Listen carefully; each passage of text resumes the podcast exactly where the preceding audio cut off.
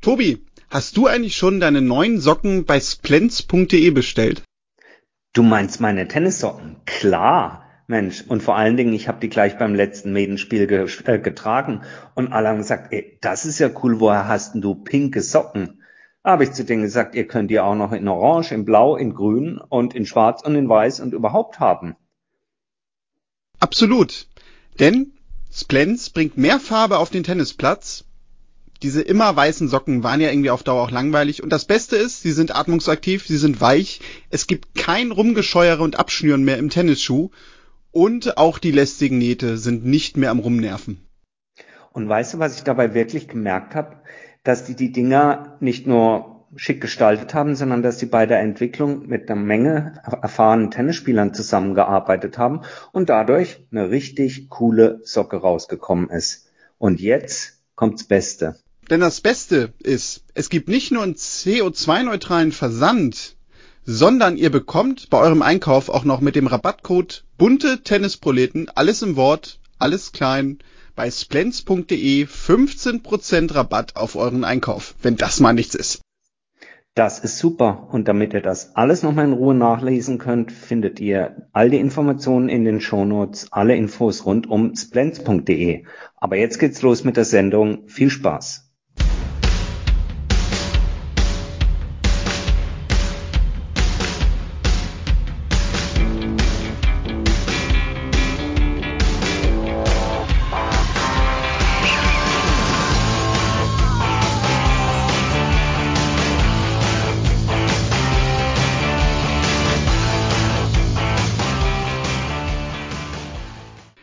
Herzlich willkommen zu einer neuen Folge der Tennisproleten.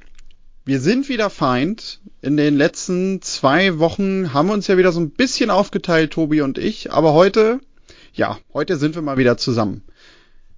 Die ersten Tage der US Open sind vorbei. Ihr kennt das von uns. Wir melden uns nach ein paar Tagen und machen bei den Grand Slams dann immer ja so einen kleinen Zwischenruf, der deutlich kürzer in der Regel ausfällt als unsere Vorschau, die ihr in der letzten Woche ja wieder gehört habt. Und ja, ich bin gespannt, was er denn heute so zu erzählen hat. Hallo Tobi. Hi Daniel. Ich hoffe, du hast auch was zu erzählen.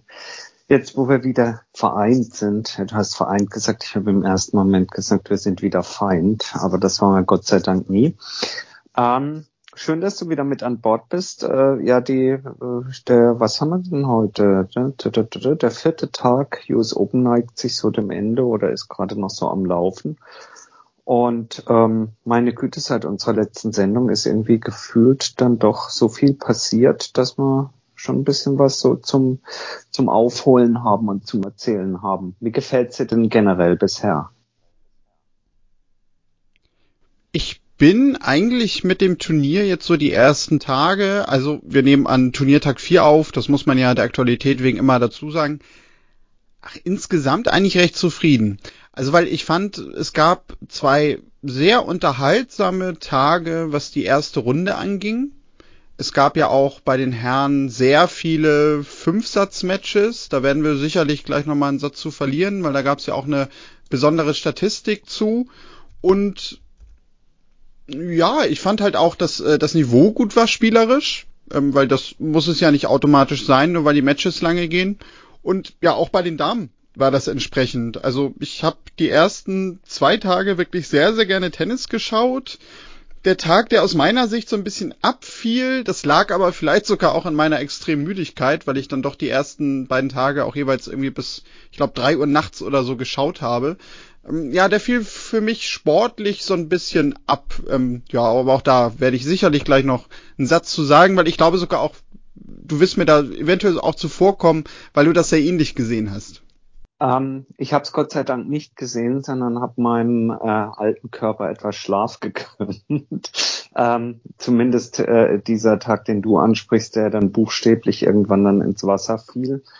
Aber alles in allem ähm, muss ich dir recht geben und möchte ich dir recht geben, dass so die ersten Tage, das ist ganz, oh Gott, wenn ich jetzt sage, ganz okay. Aber wir haben uns ja so die letzten Wochen so Schritt für Schritt daran getastet ähm, eine sich ja dann doch ändernde Tenniswelt, ähm, nicht nur bei den Damen, wo das ja schon länger stattfindet, sondern insbesondere bei den Herren. Wir brauchen jetzt nicht alles nochmal aufbrühen. Ihr habt sicherlich mitbekommen, wenn ihr uns regelmäßig hört. Aber ähm, dieser, äh, sag ich mal, diese, diese Geschichte und diese, dieser Wandel ähm, im, im Herrentennis hin zu neuen Spielern, einer neuen Durchmischung des Tableaus, mit Ausnahme vielleicht ähm, des ähm, ja, Weltranglisten ersten Novak Djokovic.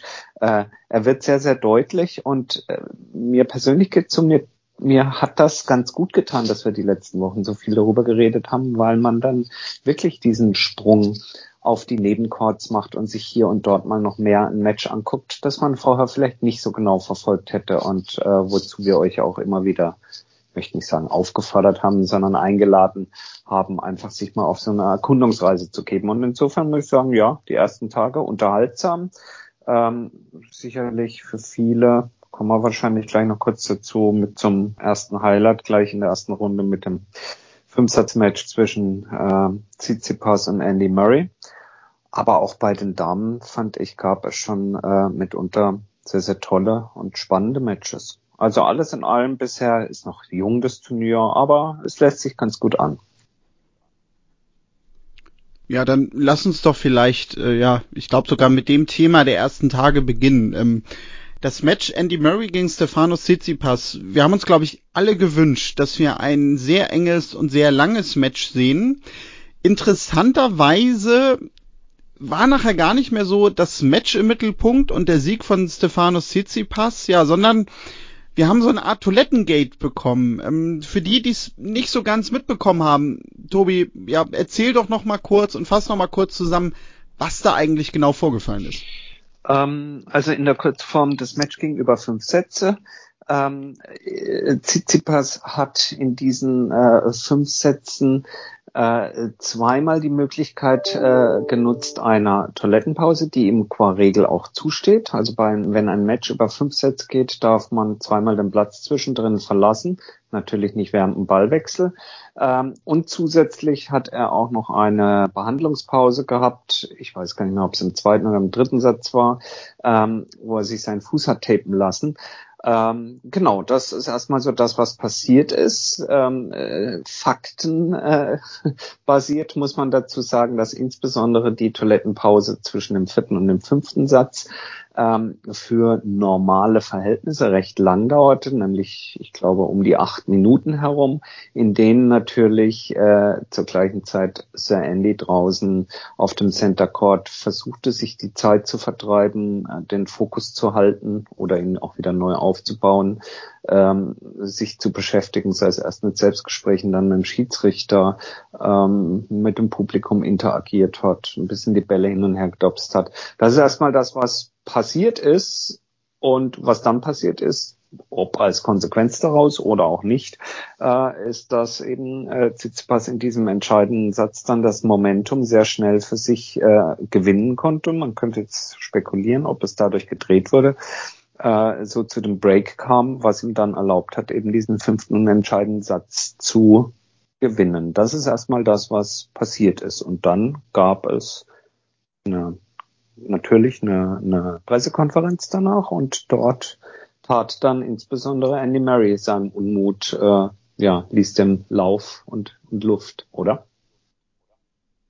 Ja, in der Tat. Ähm, man konnte, glaube ich, sehr deutlich raushören oder im Nachhinein auch rauslesen, dass er mit diesem Vorgehen nicht so ganz einverstanden war, dass Tsitsipas sich so lange rar macht und ja, das Spannende war dann sogar noch, dass das Ganze auch so ein bisschen noch bei Twitter weiterging, weil auch dort Andy Murray sich halt äußerte dazu. Nicht nur einmal, wie wir jetzt sogar auch schon weiter wissen und ja, auch aus der Familie Tsitsipas sich dazu jemand meldete. Ich glaube, das war sein Bruder, ne? Ich glaube, Petros Tsitsipas ähm, hatte darauf irgendwie reagiert. Also eine gewichtige Stimme im Tennis, muss man sagen, ja? Ja, ja. natürlich, absolut. Ich meine, wer so viele Wildcards regelmäßig bekommt, der muss äh, eine gewichtige Rolle im Tennis haben.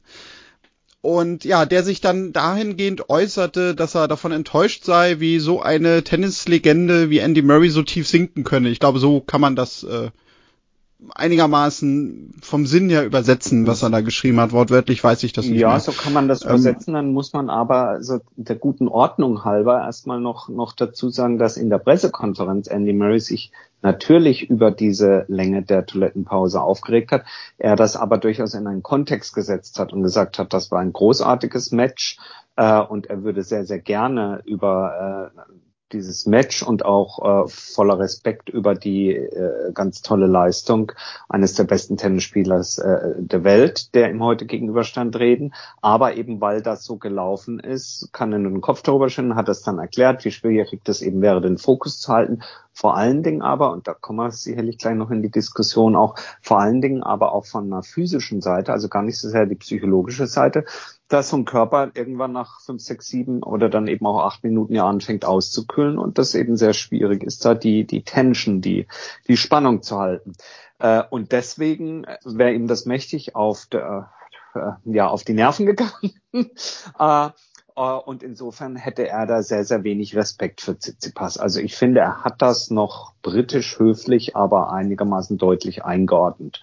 Und am nächsten Tag beginn, begann dann äh, oder setzte er dem Ganzen dann die Krone auf, indem er viel, viel britischen Humor hat äh, schalten und walten lassen und eben einen Tweet absetzte, in dem er die Tenniswelt oder alle, die es wissen wollen, darüber informierte, dass es schon lustige Fakten in der Welt gibt, beispielsweise, dass es ähm, für Stefanos Tsitsipas doppelt so lange dauert, aufs Klo zu gehen, als es für Jeff Bezos, den Amazon-Gründer und Chef, dauert, ins All zu fliegen. Ja. Und daraufhin begann eben dieses von dir erwähnte Ping-Pong-Spiel, in das sich immer mehr Menschen eingemischt haben, was natürlich auf der einen Seite eine humoristische Komponente hat, das zweite eine persönliche Komponente, die ja um mehr oder weniger stark ausgeprägte Animositäten spielt und das dritte natürlich die Komponente hat und eine Diskussion anstößt, was passiert da im Tennis und äh, ja, ist das denn erlaubt und muss das sein? Was ich mich gerade frage, was hat eigentlich die wichtigste Person im Welttennis dazu gesagt, nämlich Ben Ruffenberg von der New York Times? Ähm, der hat das Ganze, soweit ich weiß, weniger groß gewertet, als dass er nur die Statements aus den Pressekonferenzen veröffentlichte. Also ich weiß es nicht genau, aber er möchte, ich möchte nicht sagen, dass er das jetzt eindeutig eingeordnet hat, kann mich aber auch irren, denn so wichtig ist seine Meinung wiederum auch nicht. Aber er stellt natürlich in, in, in der Pressekonferenz auch die richtigen Fragen, damit da so ein bisschen was rausgekitzelt wird. Aber egal, nochmal zurück, vielleicht mal beim, beim letzten und vielleicht wichtigsten. Ähm, es ist ja erlaubt. Es gibt im Regelbuch keine Vorschrift, die sagt, du musst nach dreieinhalb Minuten oder fünf Minuten vierzig zurückkehren. Also Tsitsipas bewegte sich im Rahmen der Regeln. Und das weiß er auch ganz genau und hat das auch gesagt. Ja, ähm, da sind wir auch so ein bisschen bei dem Punkt, ähm, der meine Meinung da widerspiegelt. Weil, also ich fühlte mich sehr gut unterhalten davon, von diesem Vorfall und auch allem dem danach. Musste aber selber sagen, vielleicht natürlich auch, weil ich da jetzt nicht selber involviert war. Ich meine, dann hätte Tsitsipas auch keine Toilettenpause gebraucht, weil das wäre 060606. Aber ich habe mir so gedacht, also ich finde, das wurde insgesamt vielleicht sogar auch von Andy Murray bedingt, dann doch ein bisschen zu sehr hochgekocht. Weil wir sind ja auch ein Podcast der Menschlichkeit. Jetzt mal was ganz Biederes. Wir haben doch alle schon mal länger auf der Toilette gebraucht. Das kann doch auch mal am CC-Pass so im Match passieren.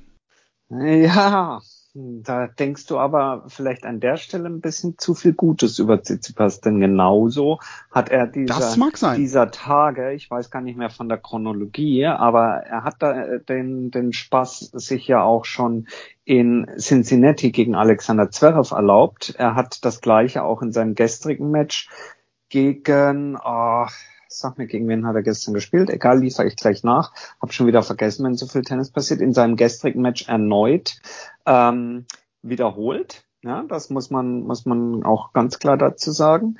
Und ähm, er hat äh, eben im Laufe dieser Tage irgendwann auch mal gesagt, naja, ähm, das hätte er sich äh, bei ähm, Novak gegen Adrian Manarino hat er gestern äh, gewonnen in vier Sätzen. Und auch dort hat er die Toilettenpause gemacht und dann den vierten Satz 6-0 gewonnen. Und er erwähnte eben dieser Tage, dass er sich dieses äh, Stilmittel von keinem geringeren als Novak Djokovic abgeguckt hat, der ja genau jenes im Finale der French Open gegen ihn machte und dort nach 2-0 Satzrückstand äh, zurückkam und das Match gewann.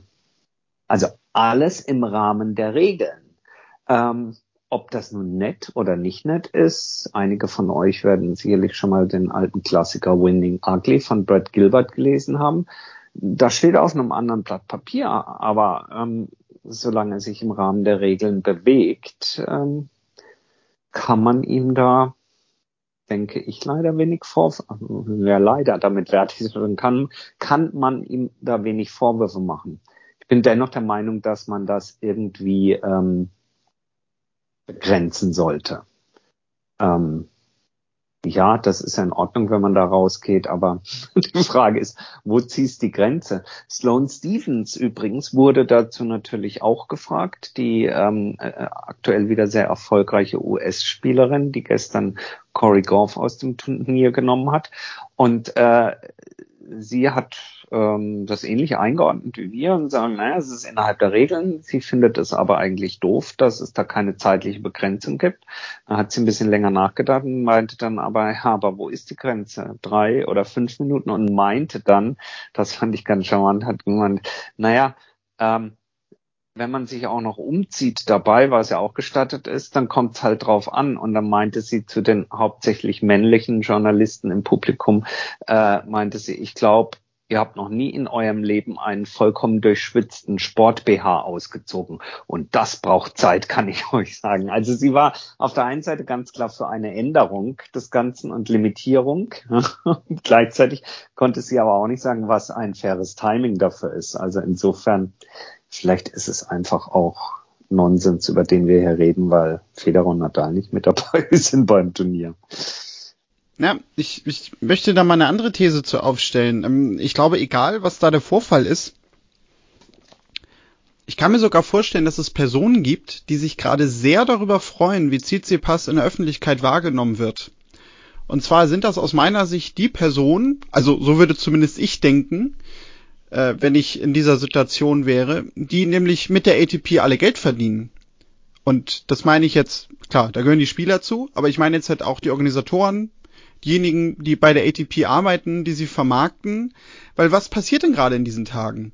Tsitsipas, der, sagen wir mal, vielleicht auch nicht überall bisher so zu den beliebtesten gehörte, hat ja eigentlich in den letzten zwei, drei Tagen durch sein Auftreten und auch der Umgang, wie er mit diesem Thema selber umgegangen ist, dafür gesorgt, dass er jetzt irgendwie so dieser neue Bad Guy, dieser neue klare Bad Guy äh, an der Spitze in der Weltrangliste ist von dieser Generation fern von den Big Three. Mhm.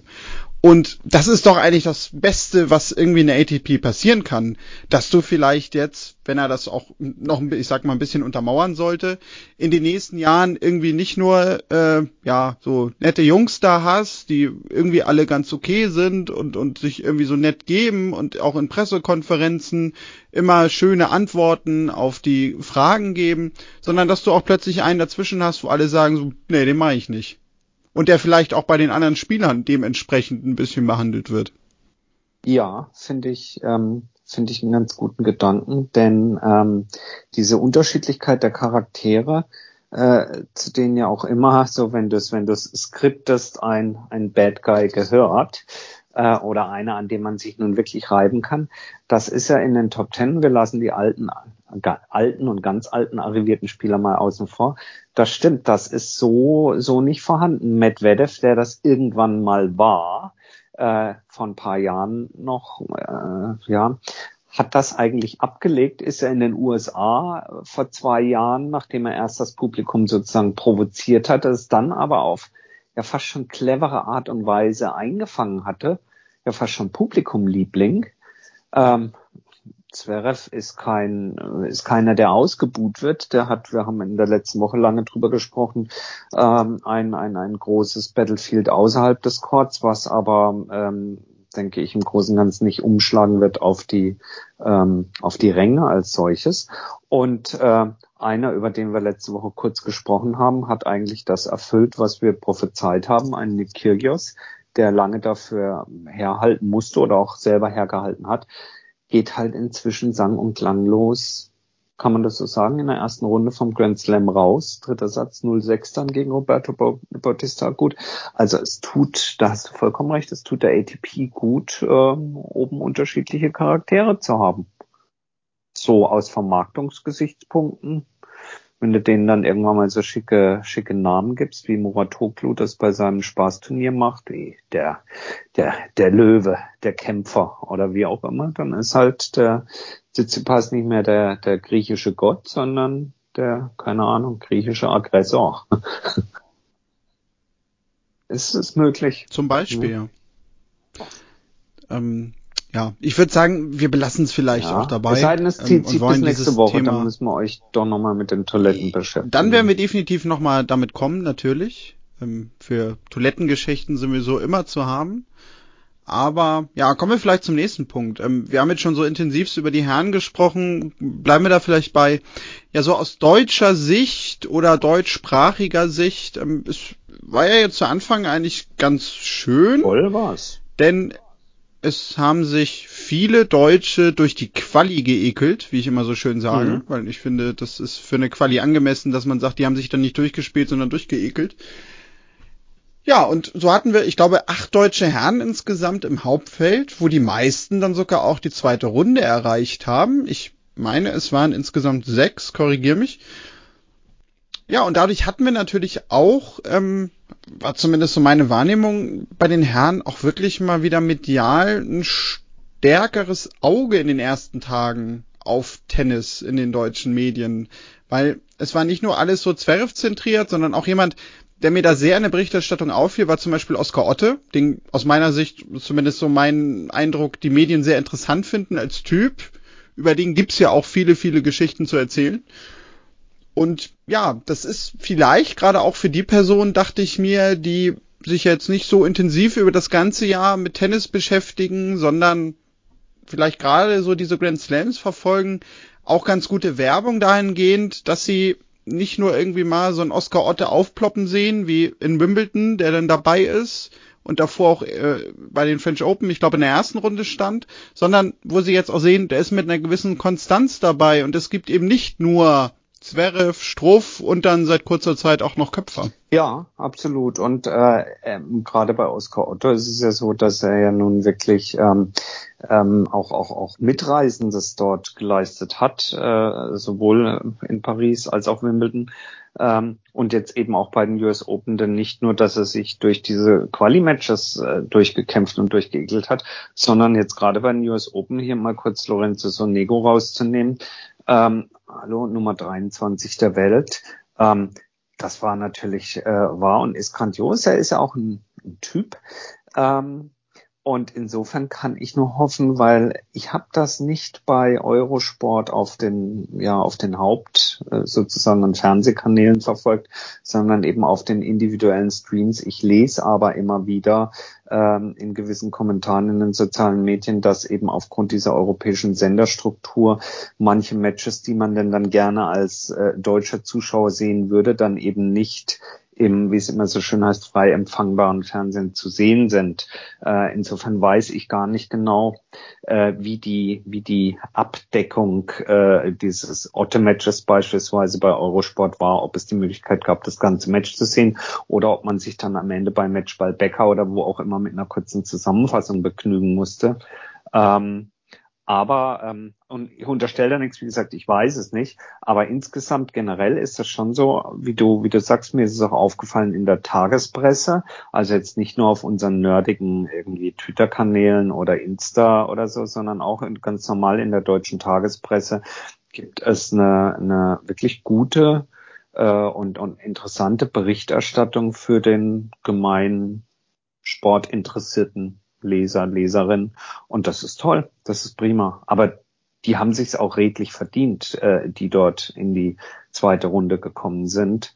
Ähm, bei den Herren und bei den Damen natürlich auch. Ähm, Andrea Petkovic, erste Runde gewonnen, dann die zweite zwar raus gegen Muguruza, aber aller Ehren wert und gegen eine Muguruza kann man, kann man durchaus verlieren. Naja, und Angie Kerber, ich will jetzt gar nichts äh, sozusagen jinxen, weil die muss ja noch und kann noch in die dritte Runde einziehen. Aber das Erstrundenmatch, wenn wir sagen, wie waren die US Open bisher, das war auch eine tolle, war eine tolle Nummer ähm, im Sinne von äh, ein verloren geglaubtes Match dann doch noch zu drehen und all die Qualitäten an den Tag zu legen, die sie so erfolgreich gemacht haben, nämlich sich richtig reinzubeißen und zurückzukämpfen. Da war schon richtig Spannung in der Bude, war schön. Ja, ähm, ein Spieler, den ich auch noch erwähnen würde, wäre Peter Gojovcik, oh, ja. der die dritte Runde schon erreicht hat. Ja. ja auch schon mal in den Top 100 gestanden hat eine Zeit. Ich meine, ein ATP-Titel hat. Das war in Metz, meine ja. ich, vor ein paar Jahren. Ähm, und ja, der auch so ein bisschen das klingt jetzt so, so, so dramatisch hochgestochen, weil ich meine, er stand da jetzt die letzten Wochen, Monate irgendwie so, zwar nicht in den Top 100, aber immer so ein bisschen weiter dahinter. Ja, aber der fast jetzt bei diesem Grand Slam so ein bisschen eine Auferstehung widerfährt, habe ich das Gefühl, ne? Also auch so, so durch die Quali äh, gekommen und dann Humbert geschlagen in der ersten Runde, dann sich mit Lajovic äh, abschlagen müssen im wahrsten Sinne des Wortes, der jetzt auch echt ein unangenehmer Gegner ist, finde ich. Und ja, trifft jetzt auf Henry Larkson, der eigentlich ähnlich interessant ist. Ähm, Schweizer, auch schon mal in den Top 100 gestanden vor vier Jahren, glaube ich auch. Das muss so ungefähr dieselbe Zeit gewesen sein, wo Gejovcik seinen ATP-Titel gewonnen hat.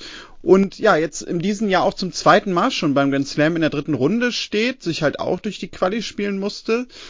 Also auch sogar im Schweizer Herrentennis, äh, ja, mal wieder eine Person im Mittelpunkt steht, außerhalb von Federer, die gerade jetzt natürlich auch, wo diese Lücke da ist, auch ohne Wawrinka, ähm, sicherlich ja medial ähm, auch einfach dadurch mal mehr Aufmerksamkeit bekommt. Ähm, gerade so die beiden Spieler freut mich sehr, dass die so weit gekommen sind. Natürlich fast schon schade. Einerseits, dass sie jetzt gegeneinander spielen müssen in Runde drei, gleichzeitig aber natürlich auch wieder schön, weil man die Sicherheit hat, einer wird dann sogar im Achtelfinale ja, stehen. Irre gut, absolut, total super. Nein, also wie gesagt, ich finde das äh, bisher ein schönes, tolles Turnier. Farbenfroh auch so, was die Klamotten angeht.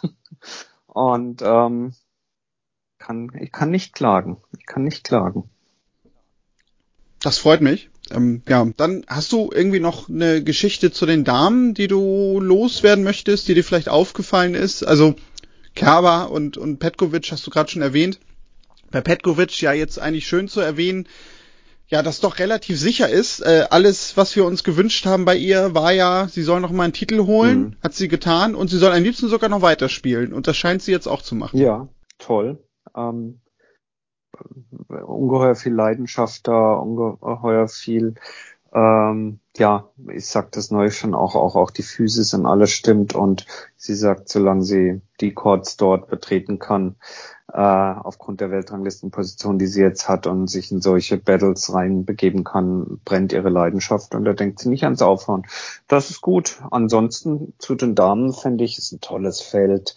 Ähm, ich habe nicht ganze Matches, aber teilweise auch, auch mal wieder bei Barty reingeguckt. Kann ich nur unterstreichen, was wir über die letzten Wochen immer wieder gesagt haben. Das ist so, oh, jetzt lünchen mich bestimmt viele, wenn ich sag Federer-mäßig, aber der, der spielt teilweise mit, mit einer Leichtigkeit und Coolness.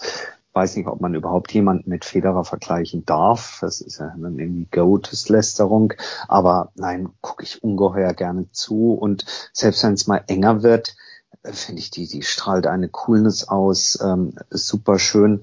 Dann ähm, ein echter interessante Personalie, sie haben wir ja erstmalig in, in Wimbledon gesehen, ist äh, Emma Raducanu, die ähm, äh, junge Britin, also jung ist gut, die ist auch 18 Jahre alt, ähm, die ja in Wimbledon schon für Furore gesorgt hat, dort in die zweite Woche war es, ich glaube bis zum Montag, bis zum Manic Monday gekommen ist und jetzt hier ähm, in die dritte Runde eingezogen ist.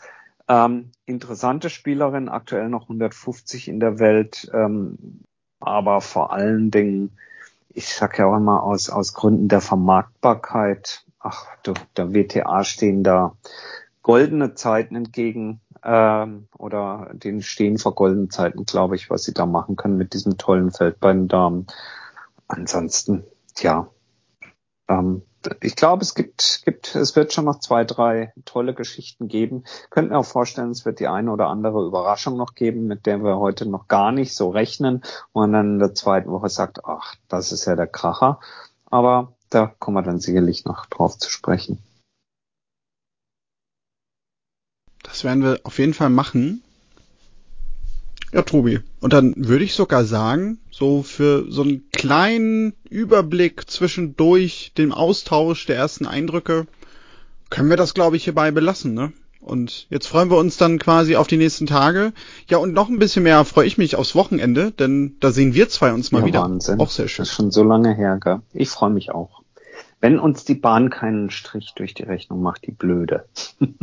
Ja, nee, nee. ich habe schon geguckt. Also das wird sich ausgehen und ja, äh, du wirst beruhigt sein können. Ich werde dann bei dir auf der Bank sitzen.